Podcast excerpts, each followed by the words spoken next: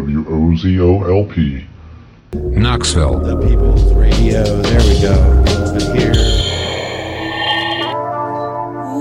All right, all right, all right, all right. We're gonna give this a little break here. I'm here once again. I have made it uh, to the show. I'm gonna do a little bit of microphone checking here.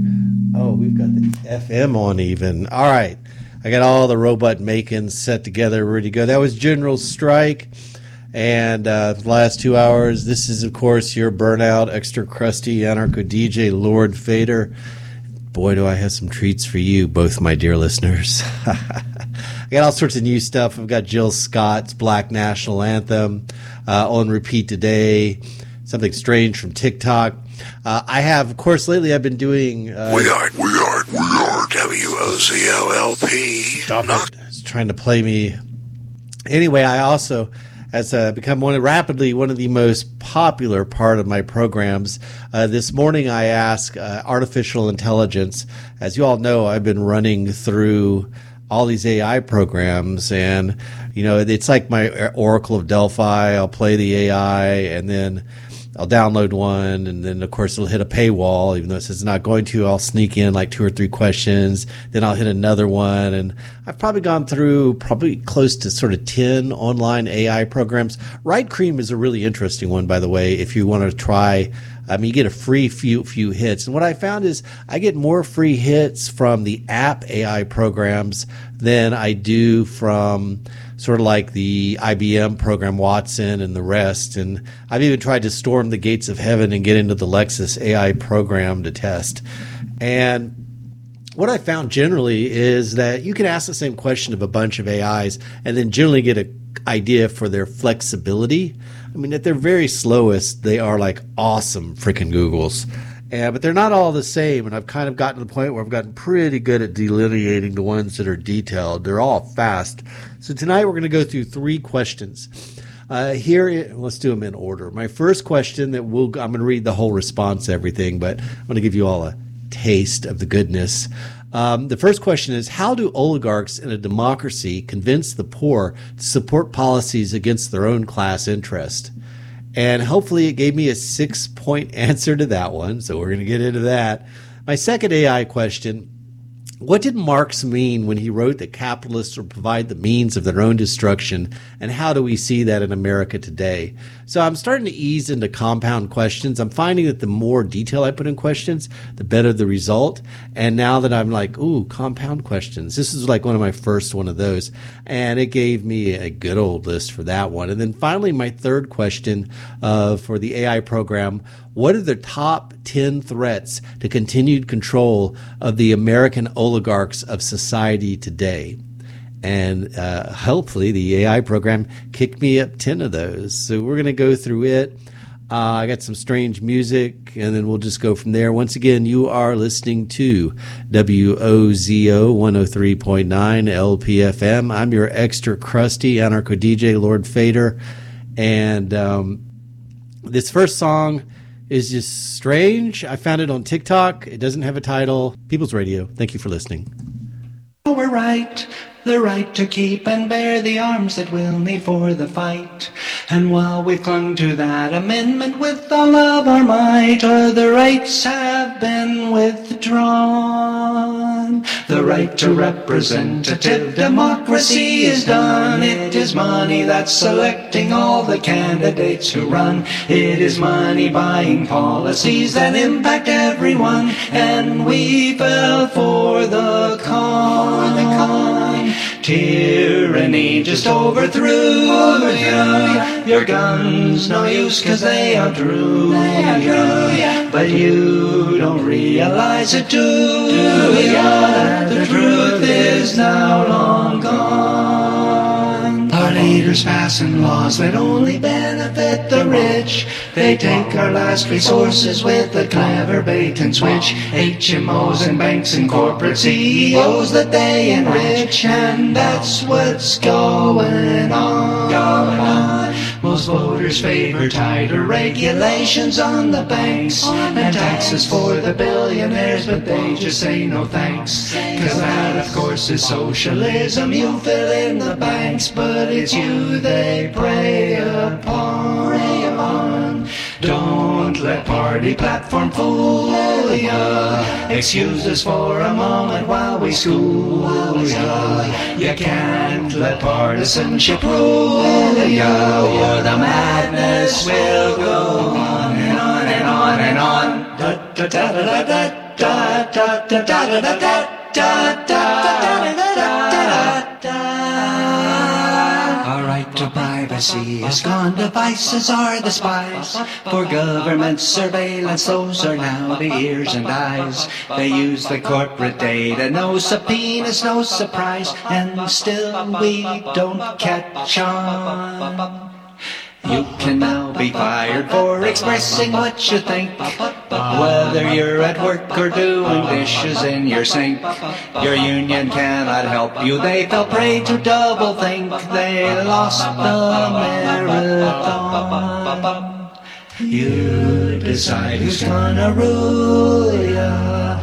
Look beyond the red and blue to find a way you can cut through the corruption that lives on. You have no right to education if among the poor. And if you try, a life of debt is what you have in store. Education is related to the years you are good for, and those years are soon gone. Corporations freely do their business as monopolies. They're poisoning the planet and they just as they please. Destroying the free market while they spread like a disease as they keep marching on. No longer can we just stick to the party politics due to the fact that they are out to screw ya and that you can count on, count on,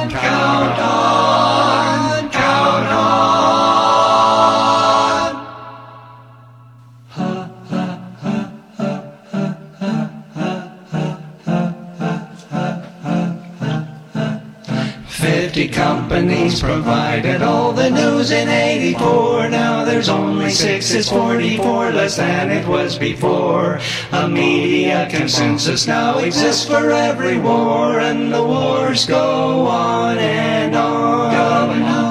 We can recover from this if we wake up and get smart. It's a long, slow process, but a step is where we start. Let's ignore the menu and start choosing a la carte till the party power is gone.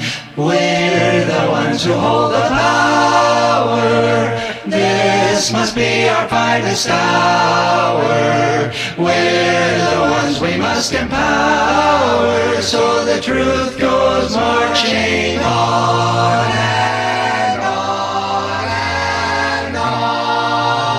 You might as well start learning the lyrics to that because it's going to get played a lot on this station. We may even do some remixing of it. I wish I could tell you what video that was from. Uh, it's just something I found on the TikTok, and uh, you look under Robert Fisher, you might be able to dig it up. But we'll just keep playing it. I'll try to dig out the actual title and everything for it soon. Okay, uh, let's see. I'm probably going to alternate song, um, blah blah song, blah blah. Let's start with. Um, blah blah blah. well, I got a little bit of news right now. All this new construction turning uh, the what used to call be called the Strip into basically dark canyon land is now resulting in sediment going into Third Creek and threatening the river otters that are there. They're once again just using the creek as a mud pump. I've been wondering where all that dirt was coming from. But I can't uh, get through the paywall right now that apparently has popped up on that news article. So instead, we're going to go to my first AI question. How do oligarchs in a democracy convince the poor to support policies against their own class interest? Quote Oligarchs in a democracy can employ various strategies to convince the poor to support policies that may contradict their own class interest. Here are some common approaches. 1. Manipulating the media. Oligarchs often own or have exper- influence over media organizations, allowing them to shape public discourse in favor of their own interest. They can use this control to create narratives that misrepresent policies, downplay the negative effects on the poor, or distract attention away from the issues that directly affect the lower classes. Excuse me for a second. Fox News! Fox News, hate radio! Sorry, I had to clear my throat there for a minute. Two, promoting fear and division. Oligarchs may exploit existing social divisions, such as race, religion, or political affiliations, to create a sense of fear of hostility among the poor.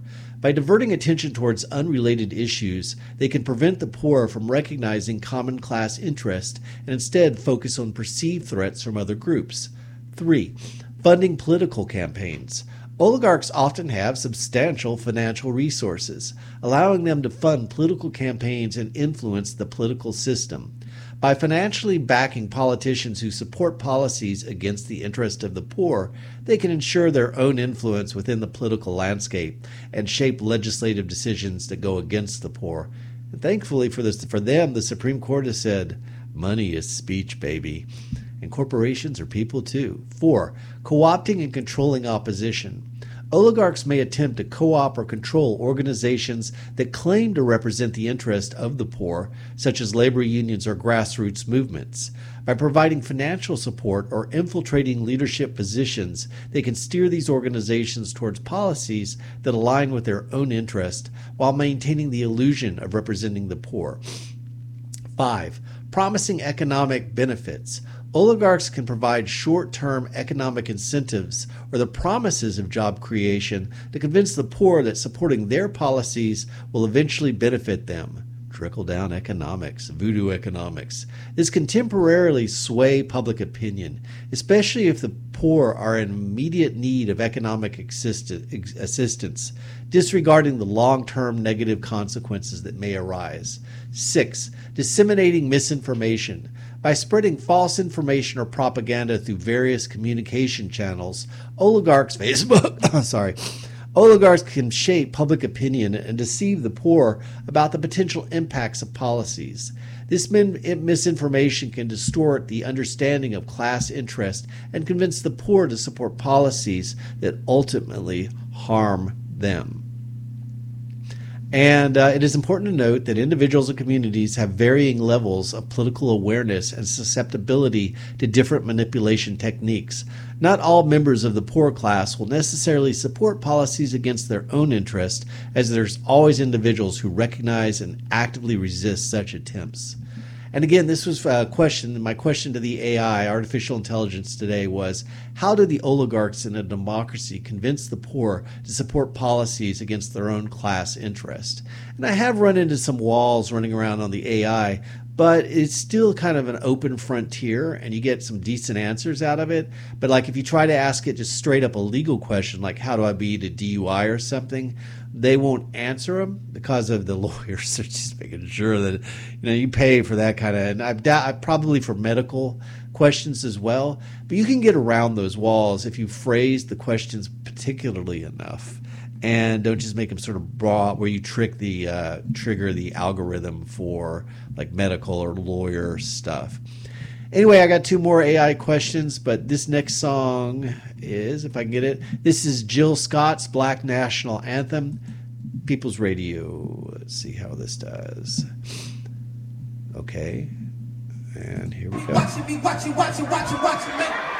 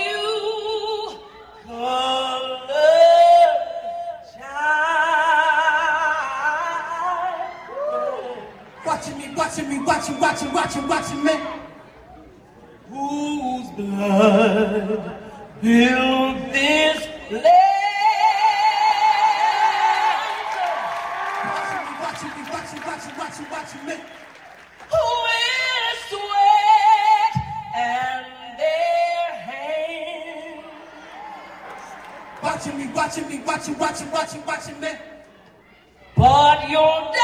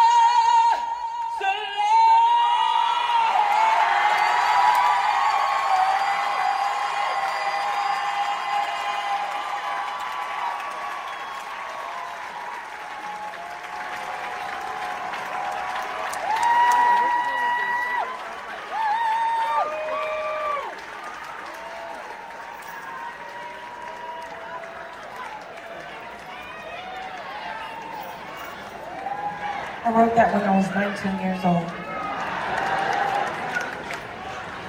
And if anybody ever wondered, how come Jill don't sing at the, Phil- at the Phillies game or the Eagles game?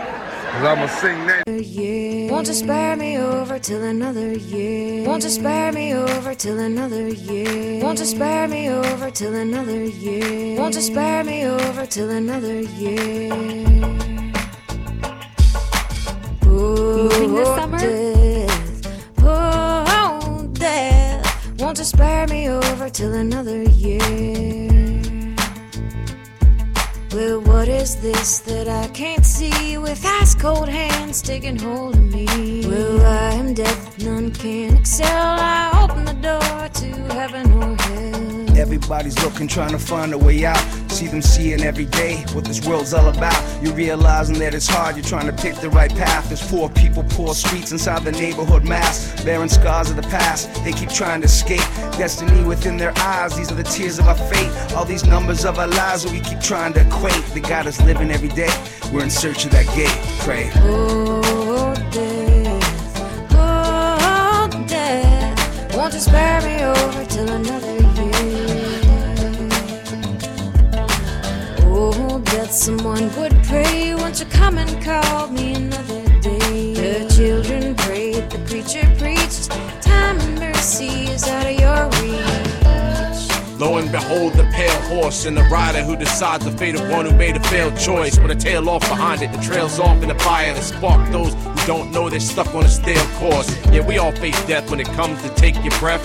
Usually without knowing how many days are left. Some raise their chest, others cower when it comes. Whether you're living in the towers or down in the slums. Oh, death. Oh, oh, death. Won't you spare me over till another I'll fix your feet till you can't walk. I'll lock your jaw till you can't talk. I'll close your eyes till you can't see this very hour. Come and go with me. Praying heaven's coming, praying it doesn't come late. This is for real, man. It's how I push through my pain. When ashes always falling in death's rain. It's cold outside. Death look me in my eyes. Hold through these plans, man. We gotta be wise. Hold through together. Cause then they will rise. I'm saying peace for all my people that can see through the lies. Nkandala la brisa running up her thighs while she's singing. Oh, death. Oh, oh, death. Won't you spare me over till another year? I'm death. I come to take the soul, to leave the body and leave it cold. Draw up the flesh off of the frame. Dirt and worm both have. Take a moment to reflect on. Think of all the things in your life that you slept on. or slip through your fingers like Teflon. Cause you lost your focus, steady thinking about the next joint. Saying that the next dawn you'd make things better, but you didn't get a chance to make your reparations. Better make some preparations. But if you're not ready yet, death comes for all of us, my friends, so you better get. Oh, death. Oh, oh, death. Won't you spare me oh, over till another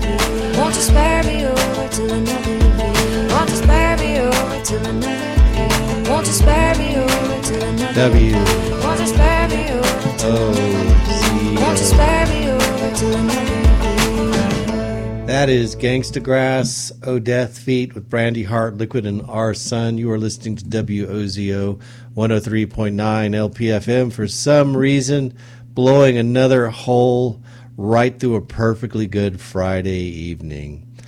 Uh, blah, blah, blah. So, my last AI question was How do oligarchs in a democracy convince the poor to support policies against their own class interest?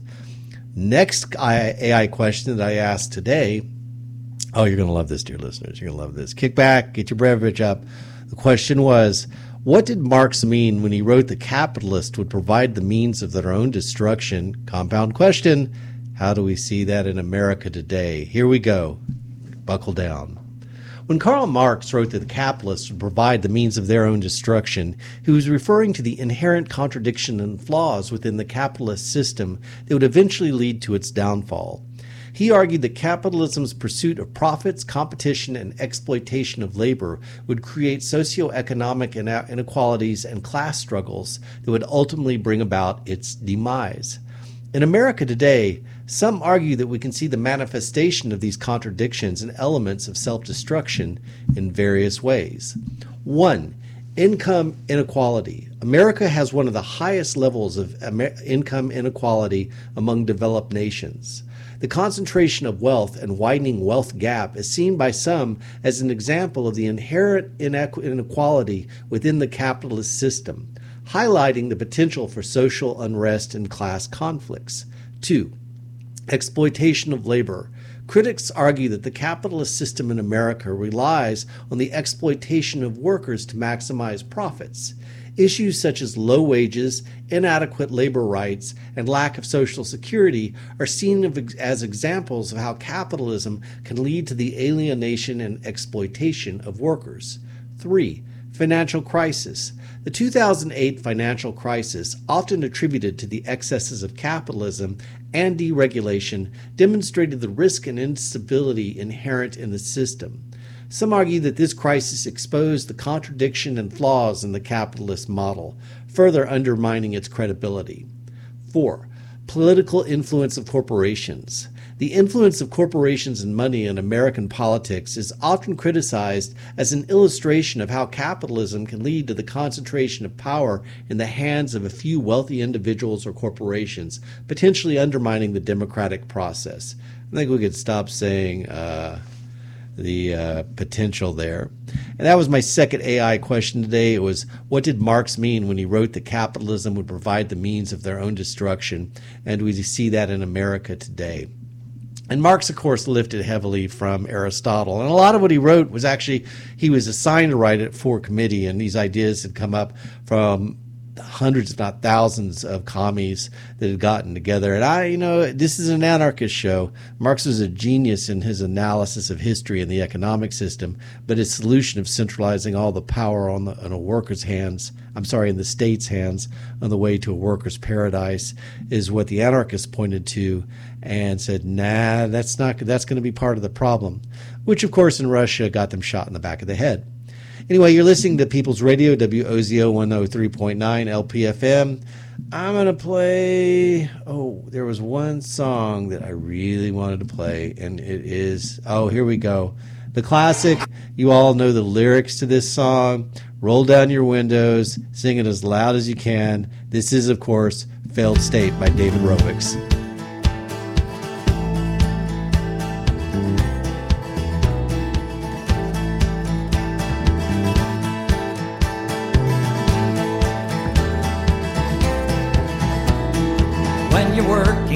Jobs and living in a tent. When a house costs a million bucks and you can't pay the rent. When Politicians say they'll help, but it keeps getting worse. Each time the landlord lobby pulls the strings of the purse. When the human right to housing isn't even part of the debate, you know you're living in a failed state. Sing along. You know the lyrics. You know the chorus.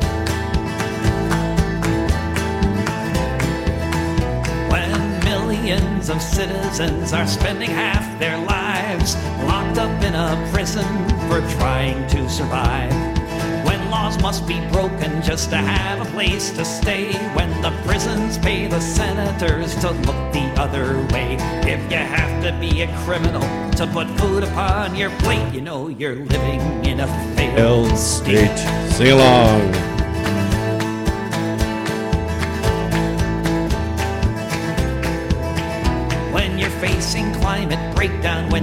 Trees are all on fire, when half the country's underwater, when a climate change denier runs the nation and the opposition party votes for oil rigs and pipelines. This is not so much a country as it is a corporation. Buckling under its weight, you know you're living in a failed state.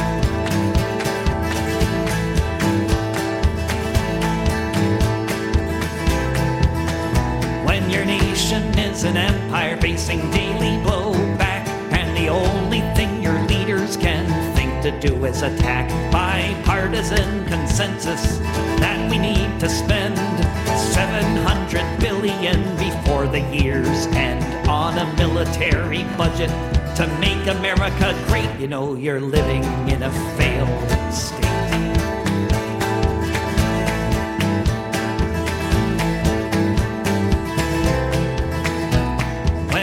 Almost every day some psycho with a gun has to open fire on a crowd before it's done.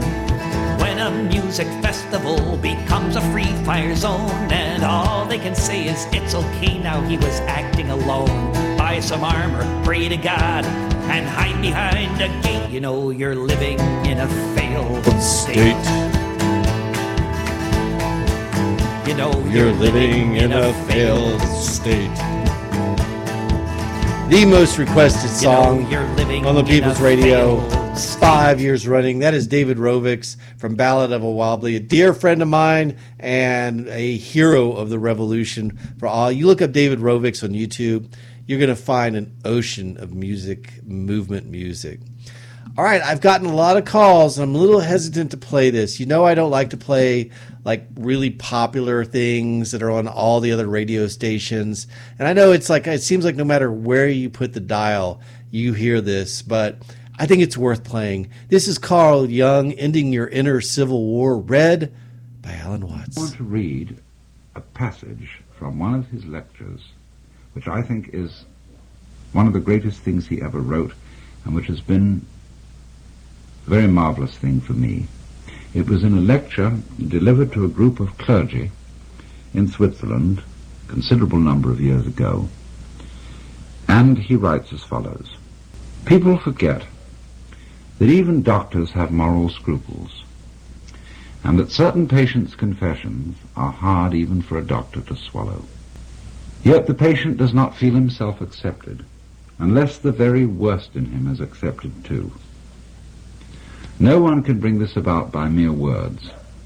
It comes only through reflection, and through the doctor's attitude towards himself and his own dark side. If the doctor wants to guide another, or even accompany him a step of the way, he must feel with that person's psyche. He never feels it when he passes judgment. Whether he puts his judgments into words or keeps them to himself makes not the slightest difference. To take the opposite position and to agree with the patient offhand is also of no use. Feeling comes only through unprejudiced objectivity. This sounds almost like a scientific precept, and it could be confused with a purely intellectual, abstract attitude of mind. But what I mean is something quite different. It is a human quality, a kind of deep respect for the facts, for the man who suffers from them, and for the riddle of such a man's life. The truly religious person has this attitude. He knows that God has brought all sorts of strange and inconceivable things to pass, and seeks in the most curious ways to enter a man's heart. He therefore senses in everything the unseen presence of the divine will. This is what I mean by unprejudiced objectivity. It is a moral achievement on the part of the doctor, who ought not to let himself be repelled by sickness and corruption. We cannot change anything unless we accept it. Condemnation does not liberate, it oppresses. Uh, I am the oppressor of the person I condemn, not his friend and fellow sufferer. I do not in the least mean to say that we must never pass judgment when we desire to help and improve. But if the doctor wishes to help a human being, he must be able to accept him as he is. And he can do this in reality only when he has already seen and accepted himself as he is. Perhaps this sounds very simple, but simple things are always the most difficult. In actual life, it requires the greatest art to be simple, and so acceptance of oneself is the essence of the moral problem and the acid test of one's whole outlook on life. That I feed the beggar, that I forgive an insult, that I love my enemy in the name of Christ, all these are undoubtedly great virtues. What I do unto the least of my brethren, that I do unto Christ. But what if I should discover that the least amongst them all, the poorest of all beggars, the most impudent of all offenders, yea, the very fiend himself, that these are within me, and that I myself stand in need of the arms of my own kindness, that I myself am the enemy who must be loved, what then? Then, as a rule, the whole truth of Christianity is reversed. There is then no more talk of love and long-suffering. We say to the brother within us, Raca, and condemn and rage against ourselves. We hide him from the world. We deny ever having met this least among the lowly in ourselves, and had it been God himself who drew near to us in this despicable form, we should have denied him a thousand times before a single cock had crowed. Healing may be called, Jung says, a religious problem. In the sphere of social or national relations, the state of suffering may be civil war, and this state is to be cured by the Christian virtue of forgiveness and love of one's enemies. That which we recommend with the conviction of good Christians as applicable to external situations, we must also apply inwardly in the treatment of neurosis. This is why modern man has heard enough about guilt and sin. He is sorely beset by his own bad conscience, and wants rather to know how he is to reconcile himself with his own nature, how he is to love the enemy in his own heart, and call the wolf his brother. The modern man does not want to know in what way he can imitate Christ, but in what way he can live his own individual life, however meager and uninteresting it may be. It is because every form of imitation seems to him deadening and sterile that he rebels against the force of tradition that would hold him to well-trodden ways. All such roads for him lead in the wrong direction. He may not know it, but he behaves as if his own individual life were God's special will which must be fulfilled at all costs. This is the source of his egoism, which is one of the most tangible evils of the neurotic state. But the person who tells him he is too egoistic has already lost his confidence, and rightly so, for that person has driven him still further into his neurosis. If I wish to effect a cure for my patients, I am forced to acknowledge the deep significance of their egoism. I should be blind indeed if I did not recognize it as a true will of God. I must even help the patient to prevail in his egoism. If he succeeds in this, he estranges himself from other people. He drives them away, and they come to themselves as they should, for they were seeking to rob him of his sacred egoism. This must be left to him, for it is his strongest and healthiest power. It is, as I have said, a true will of God, which sometimes drives him into complete isolation. However wretched this state may be, it also stands him in good stead. For in this way alone can he get to know himself and learn what an invaluable treasure is the love of his fellow beings. It is, moreover, only in the state of complete abandonment and loneliness that we experience the helpful powers of our own natures. When one has several times seen this development at work, one can no longer deny that what was evil has turned to good, and that what seemed good has kept alive the forces of evil. The archdemon of egoism leads us along the royal road to that ingathering which religious experience demands. What we observe here is a fundamental law of life, enantiodromia, or conversion into the opposite. And it is this that makes possible the reunion of the warring halves of the personality, and thereby brings the civil war to an end. Propaganda. Many use the word when talking about countries like North Korea, Kazakhstan, Iran.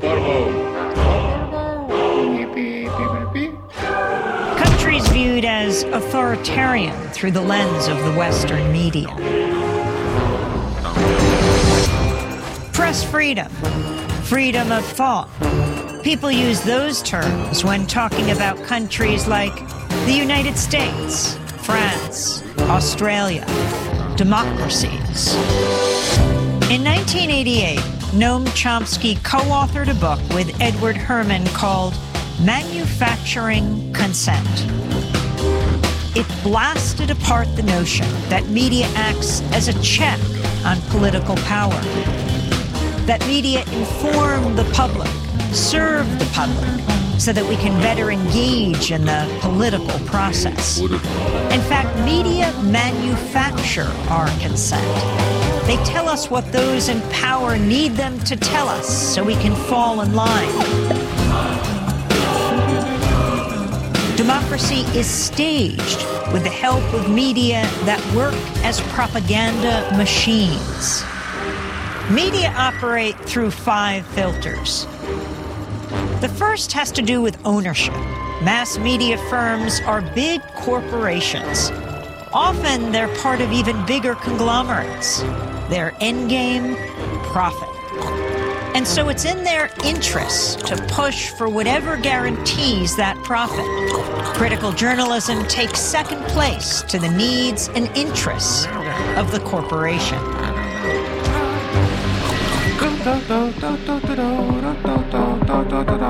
The second filter exposes the real role of advertising.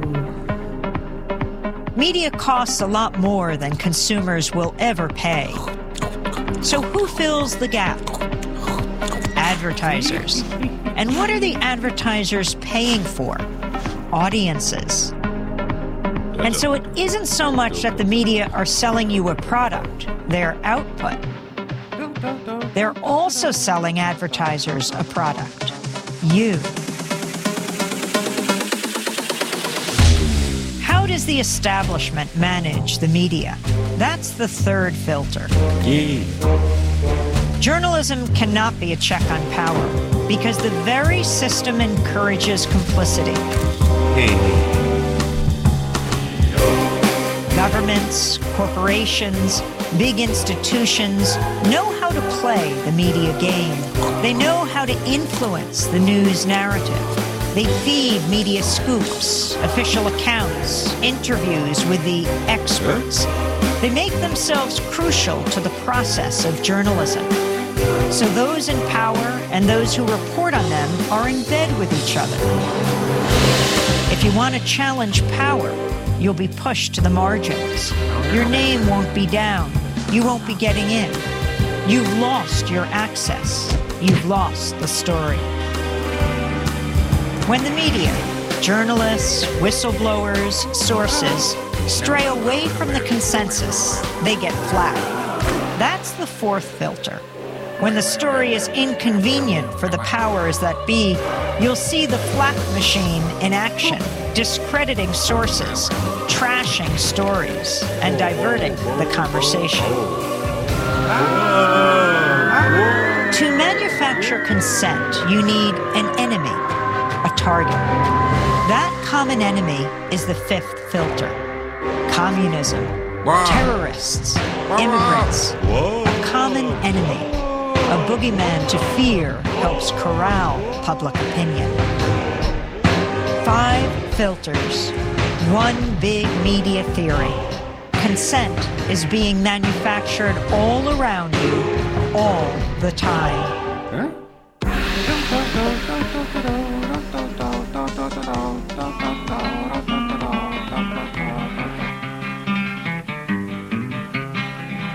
There's a great and a bloody fight round this whole world tonight. In the battle of bombs and shrapnel rain. Hitler told the world around he would tear our union down. But our union's gonna break them slavery chains.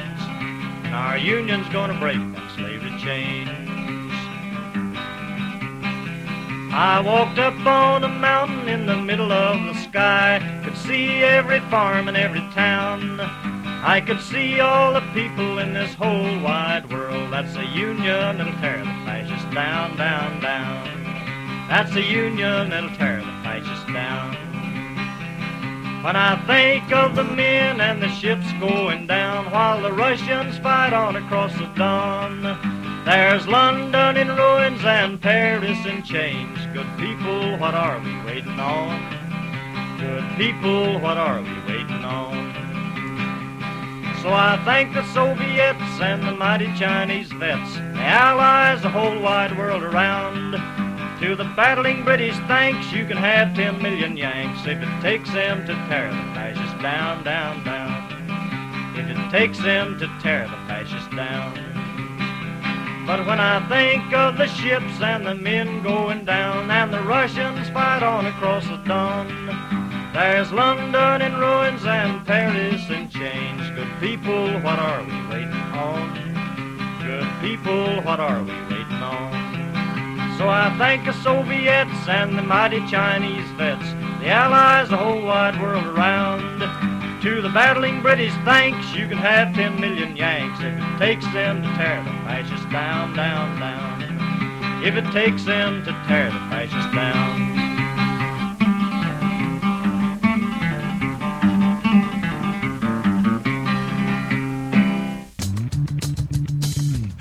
Emigrada, emigraniada, emigrada, emigraniada, da, emigrada, emigraniada. We come and rougher every time. And rougher, and rougher.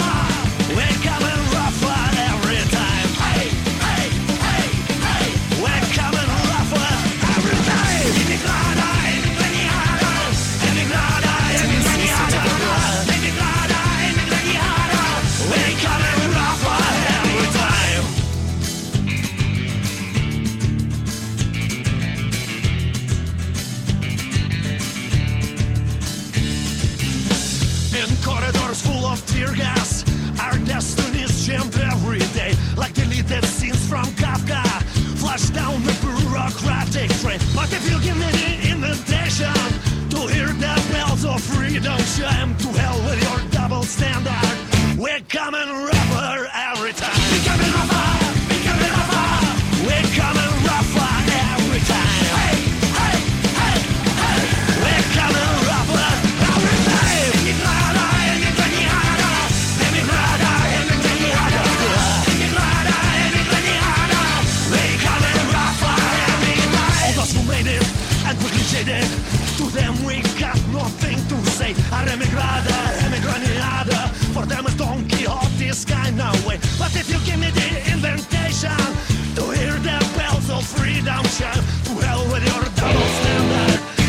coming rougher every time.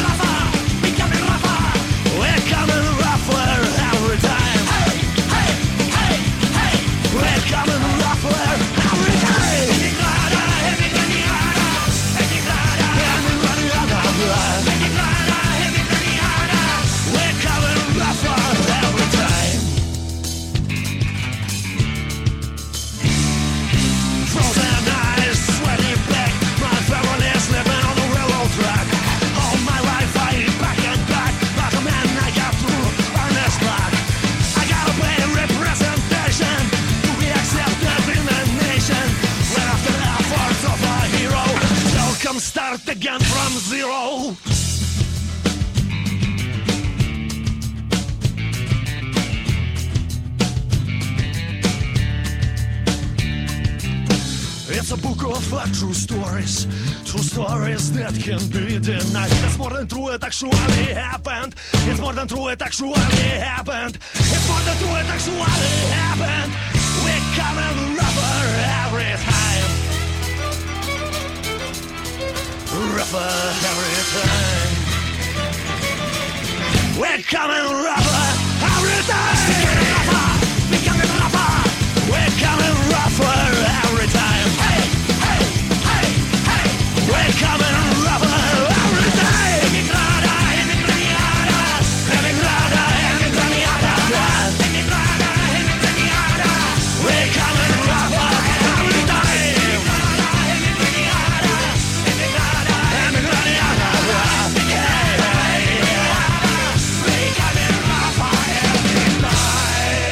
WOZO 103.9 LPFM. That song goes out to all my immigrants out there, the first targets of every tin horn, tin hatted dictator in history. They always go after the immigrants first. It's kind of a. Um, like canaries in the coal mine. It's a symptom of the fascist disease, and we can see who's singing it the loudest. All right, let's get to the third and final AI question of the day. What are the top 10 threats to continued control by the American oligarchs in society today? That was the question. While the concept of American oligarchy is often debated, here are 10 potential threats that could challenge the continued control of those with significant wealth and influence in society. 1. Rising populism. The growing resentment towards the elites and calls for equitable wealth distribution may threaten the influence of the oligarchs. 2. Erosion of public trust. Public disillusionment, loss of faith in institutions, and increasing skepticism can undermine the power of the oligarchs. 3. Political reforms. Enactment of campaign finance reform, lobbying regula- la- regulations, and anti corruption measures could restrict the oligarchs' ability to control the political process. 4. Shifts in public opinion. Changing societal values and norms might lead to a decline in support for policies that favor the interest of the oligarchs. 5. Technological disruptions. Advancements in automation, artificial intelligence, and other technologies could disrupt the industries and wealth distribution systems, potentially challenging the oligarchs' control. Six, socioeconomic inequ- inequality. Continued soaring wealth inequality may lead to social unrest, demanding reforms that could challenge the oligarchs' influence. Seven, activism and social movements.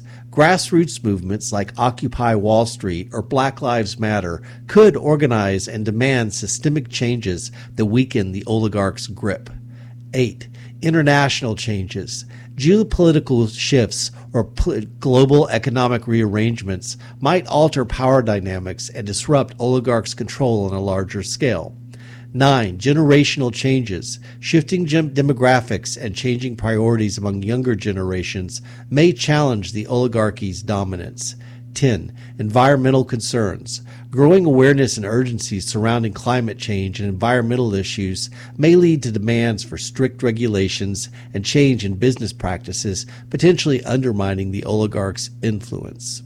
Number 10, you know, and the thing is, these AIs and their algorithms, but climate change is just like not even being argued among the artificial intelligence. Maybe in my next series of questions, I will ask a series about it. Once again, uh, this is sort of a new part of my show. I've been reading, uh, asking artificial intelligence uh, programs three different questions. Tonight was how do oligarchs in democracy convince the poor to support policies against their own class interest? The second question is was what did marx mean when he wrote that capitalists would provide the means of their own destruction? And how do we see that in america today? And then finally uh, the final ai question for the night was what are the top 10 threats to the continued control of America by oligarchs in society. Anyway, this is the People's Radio. Um, interesting note we've decided to provide cluster munitions to uh, the Ukraine, which is just a bloody freaking tax subsidy to the military industrial complex. That Noam Chomsky uh, manufacturing consent got me fired up because, yeah, all the news media is basically just beating different versions of the war drums. And of course, the solution is we've got to dump all of our excess weaponry on the Ukraine and money which coincidentally benefits the military industrial complex that, that hippie General Eisenhower warned us about.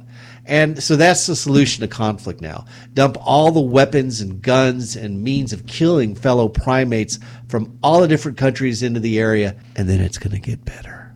Then it's going to get better.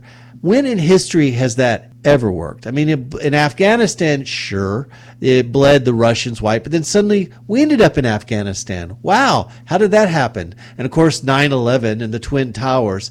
I mean, the thing is about these cluster munitions is they are a war crime. They may not break the Geneva Convention by some lawyer's definition, but they are indiscriminate weapons. It's basically dumping hundreds of explosives all over the land. One of the things about the Knoxville Downtown Library, here's a pro tip is at one time they had a librarian who was just a fanatic about alternative film festivals and built up a massive collection, actually one of the largest collections of alternative international and international award winning films I've, I've ever seen anywhere. I mean, I guess you could find something like it online, but it's impressive. And I watched these, uh, this film about uh, children who were gathering some cluster munitions that had been dropped, and they all were missing limbs. And getting what happened was at one time the United Nations was paying people bounties for mines and for munitions like this, and people would use like forty or fifty kids to harvest it.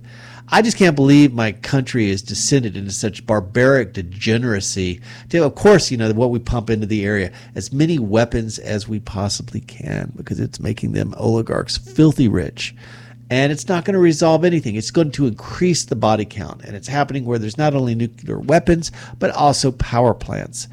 And nobody can point as to the exit strategy on this because this is not Afghanistan.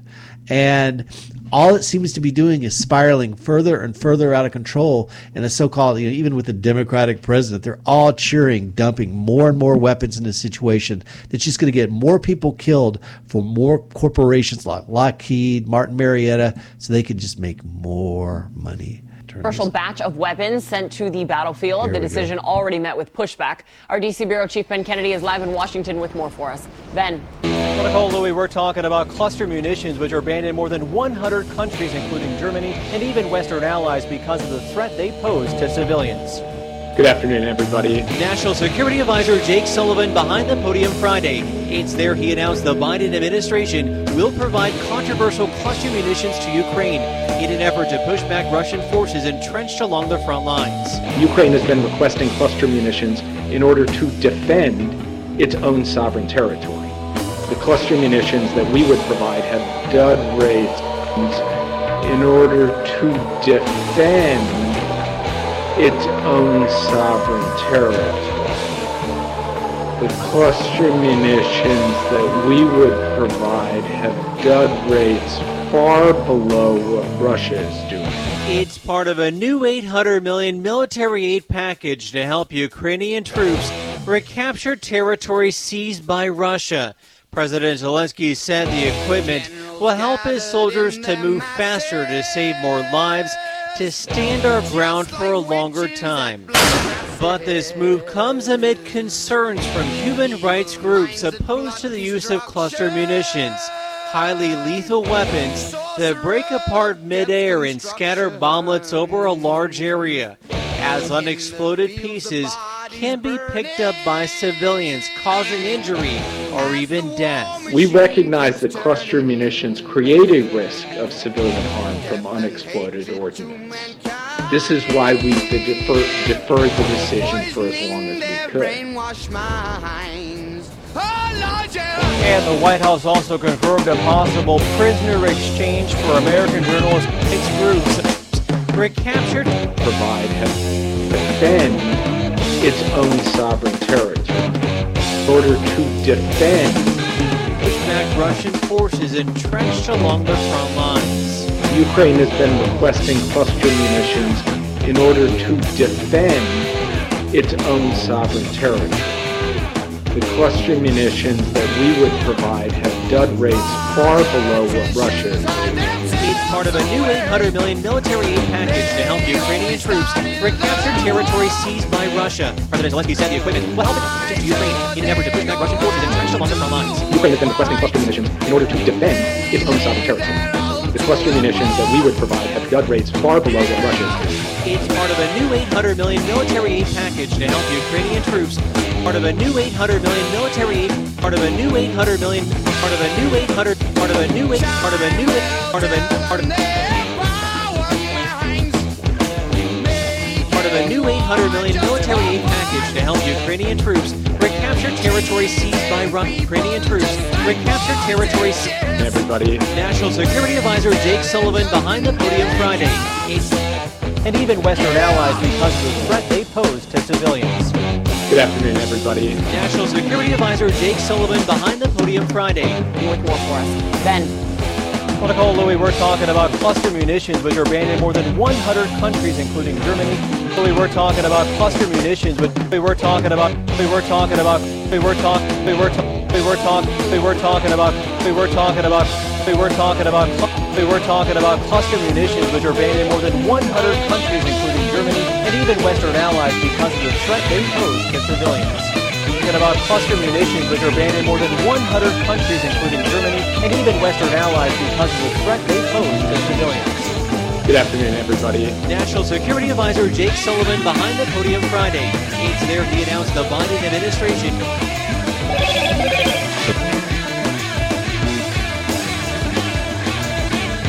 We are WOZOLP Knoxville, 103.9 FM. General has admitted there is a difference between allies on whether to use cluster weapons in Ukraine.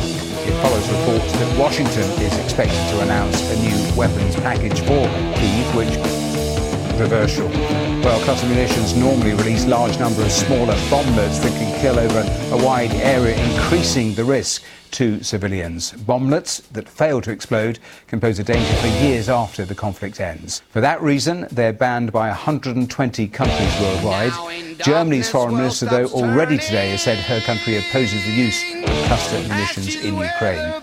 And Human Rights Watch says both Russian and Ukrainian forces have used cluster munitions, killing civilians as well as opposing troops in this conflict. Well, let's go straight to Washington and straight to our correspondent Nomia Iqbal. And Nomia, what are you hearing about any possible announcement?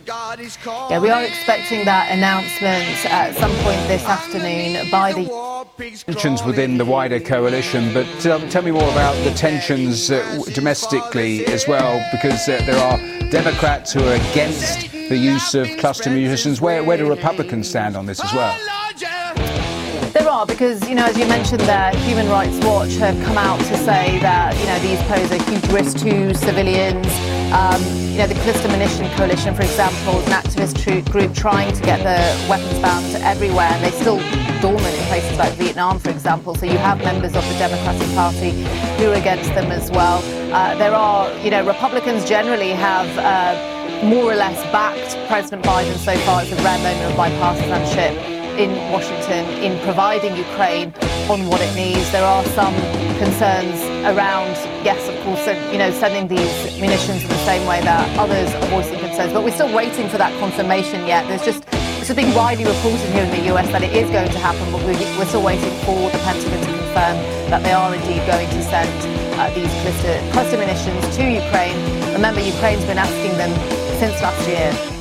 And I suppose, given what you said earlier, we will hear within the announcement uh, how soon they can be sent. Because, uh, as you're saying, if there are large stockpiles, presumably that means they're more or less good to go. Because there's been so much frustration over the months uh, from the Ukrainian side about announcements from the West, but then quite how long it takes to actually get into the theatre.